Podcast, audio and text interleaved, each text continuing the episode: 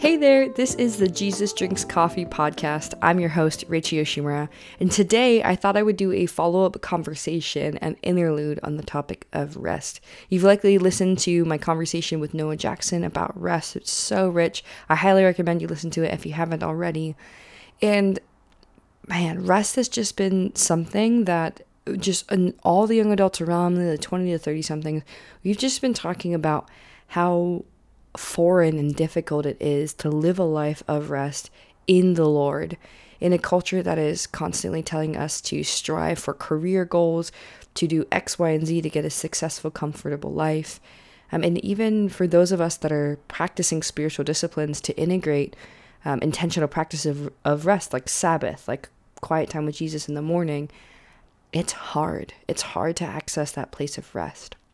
So I wanted to have a follow up conversation and lead us through some exercises to help us enter in more into rest.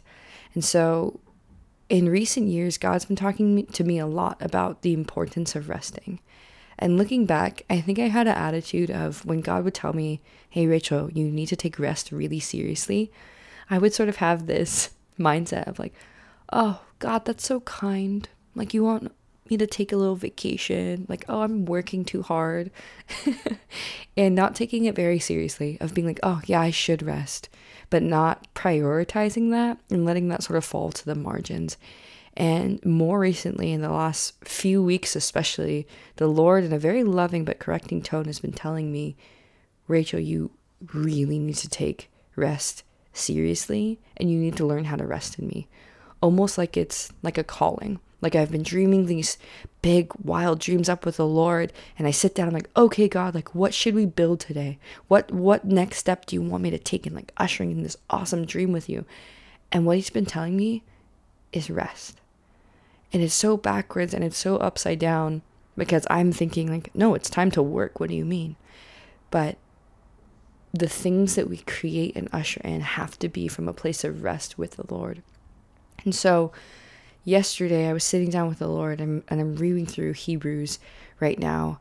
And the Lord was just speaking to me so much about rest, specifically in Hebrews 4, which talks about this beautiful relationship between faith and rest. So I'm just going to read a couple of verses.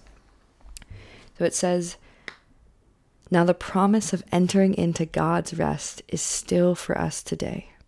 So we must be extremely careful to ensure that we all embrace the fullness of that promise and not fail to experience it. For those of us who believe, faith activates the promise and we experience the realm of confident rest. When I was traveling this summer, I went to a church service, and the sermon um, that was preached was so beautiful. It was about faith and also the glory of God. And I loved the preacher's take on faith. He was talking about how when we know who the Lord is, when we have this deep relationship with God and we know his character, that he is loving, that he is kind, that he is merciful, that he cares about justice, when we have that deep knowing of who the Lord is, faith is us placing trust in the character of God and saying, I believe that God is going to continue to be who he has always been. And that character is going to manifest in my current circumstances. It's connecting the dots between I believe God is who he says he is, and he's going to make good on his character and on his word in this current circumstance, in my life, in my loved one's life, for that country, whatever it is. That is what faith does. It is based on the character and deep knowing of God. And so uh, the Lord brought that up yesterday morning as I was reading through Hebrews 4 and this connection between faith and rest. Because uh, so often I have thought about rest as having the, the feeling of peace I get when my circumstances are calm, when the sea is calm. But this is talking about how Rest is not based on our circumstances in the same way that peace is not based on our circumstances, right? That it is this beautiful thing that we are invited into, we're folded into via the promises of God. That no matter my current circumstances, I can place my faith in who God says He is and how I have seen Him manifest that in my life. and have peace, knowing that He's going to make Himself known and show His character in this current circumstance. And so I get to enter into rest before my current circumstances even change. Before I even see God's character manifest, activating that promise through faith, through believing He is who He says He is, and that's going to be made known in my current circumstances that allows me to enter into the promise of rest. And that blew my mind yesterday. and so I thought it would be really sweet to just take some time um, together via this platform to just rest in the character of God and also the promises of what He said. So, I'm not sure where you're listening to this, if it's on a car ride or a jog or a cleaning, um, because we're constantly multitasking. But I thought it would be sweet to just take some time to slow down and receive this and dwell with this. So, if you have the chance, you can also pause the podcast right now until you have um, a time and space to be able to do this. But find a comfortable place to sit down, be still, um, and a quiet place to just have these words wash over you. So, I'm going to read a few passages of scripture that are going to help us just dwell on the character of God and be still before Him to help us reorient ourselves to activate our faith and enter into that rest no matter our current circumstances.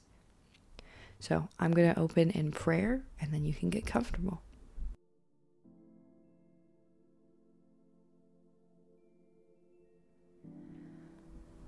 Lord, we thank you for the promise of rest. Hmm.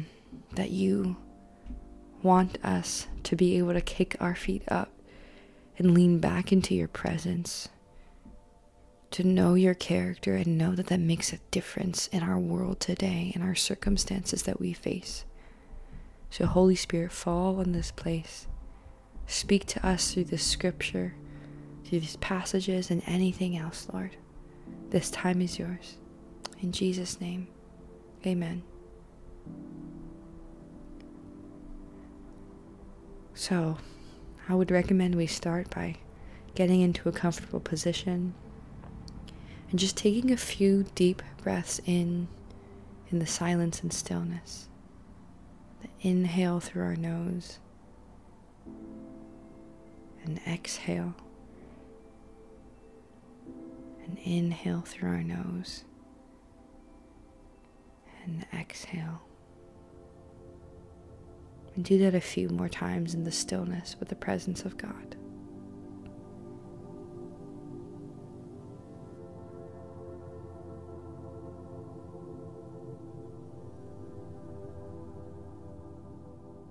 John chapter 8. As he was speaking, the teachers of religious law and the Pharisees brought a woman who had been caught in the act of adultery. They put her in front of the crowd. Teacher, they said to Jesus, this woman was caught in the act of adultery. The law of Moses says to stone her. What do you say? They were trying to trap him into saying something they could use against him. But Jesus stooped down and wrote in the dust with his finger. They kept demanding an answer, so he stood up again and said, All right, but let the one who has never sinned throw the first stone. Then he stooped down again and wrote in the dust. When the accusers heard this, they slipped away one by one, beginning with the oldest, until only Jesus was left in the middle of the crowd with the woman. Then Jesus stood up again and said to the woman, Where are your accusers? Didn't even one of them condemn you? No, Lord, she said. And Jesus said, Neither do I. Go and sin no more.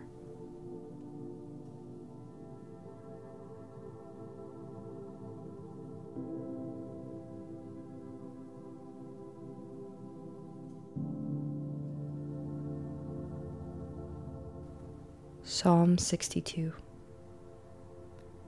I am standing in absolute stillness, silent before the one I love, waiting as long as it takes for him to rescue me. Only God is my Savior, and he will not fail me, for he alone is my safe place. His wraparound presence always protects me as my champion defender. There's no risk of failure with God. So why would I let worry paralyze me, even when troubles multiply around me? God's glory is all around me. His wraparound presence is all I need. For the Lord is my Savior, my hero, and my life giving strength.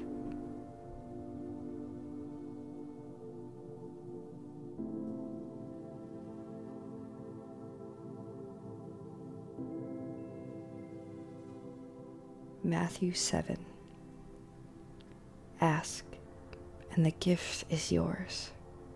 Seek, and you'll discover. Knock, and the door will be opened for you. For every persistent one will get what he asks for. Every persistent seeker will discover what he longs for. And everyone who knocks persistently will one day find an open door. Do you know of any parent who would give his hungry child who asked for food a plate of rocks instead? Or when asked for a piece of fish, what parent would offer his child a snake instead? If you, imperfect as you are, know how to lovingly take care of your children and give them what's best, how much more ready is your Heavenly Father to give wonderful gifts to those who ask him.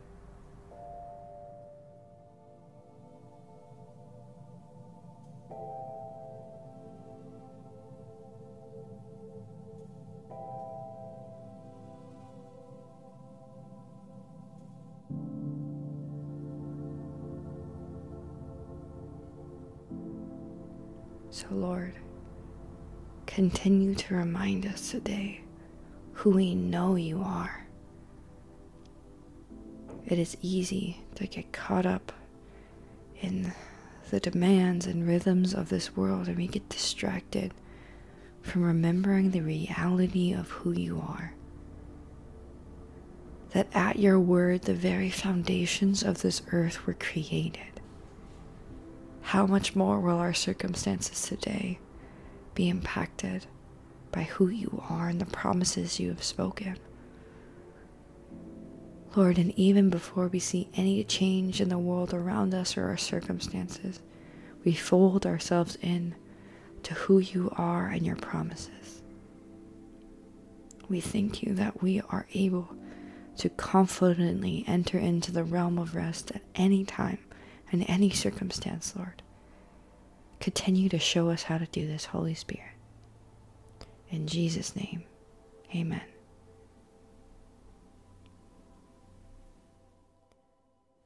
Well, that is all I've prepared for this interlude for today, but I invite you to join me on this journey of learning how to rest well, doing practices like this of sitting intentionally in the presence of God and having His truth and character wash over us and allow that to be a gateway into rest for our souls, our minds, our bodies, our whole beings. Thanks for tuning in, and I hope we get to talk soon.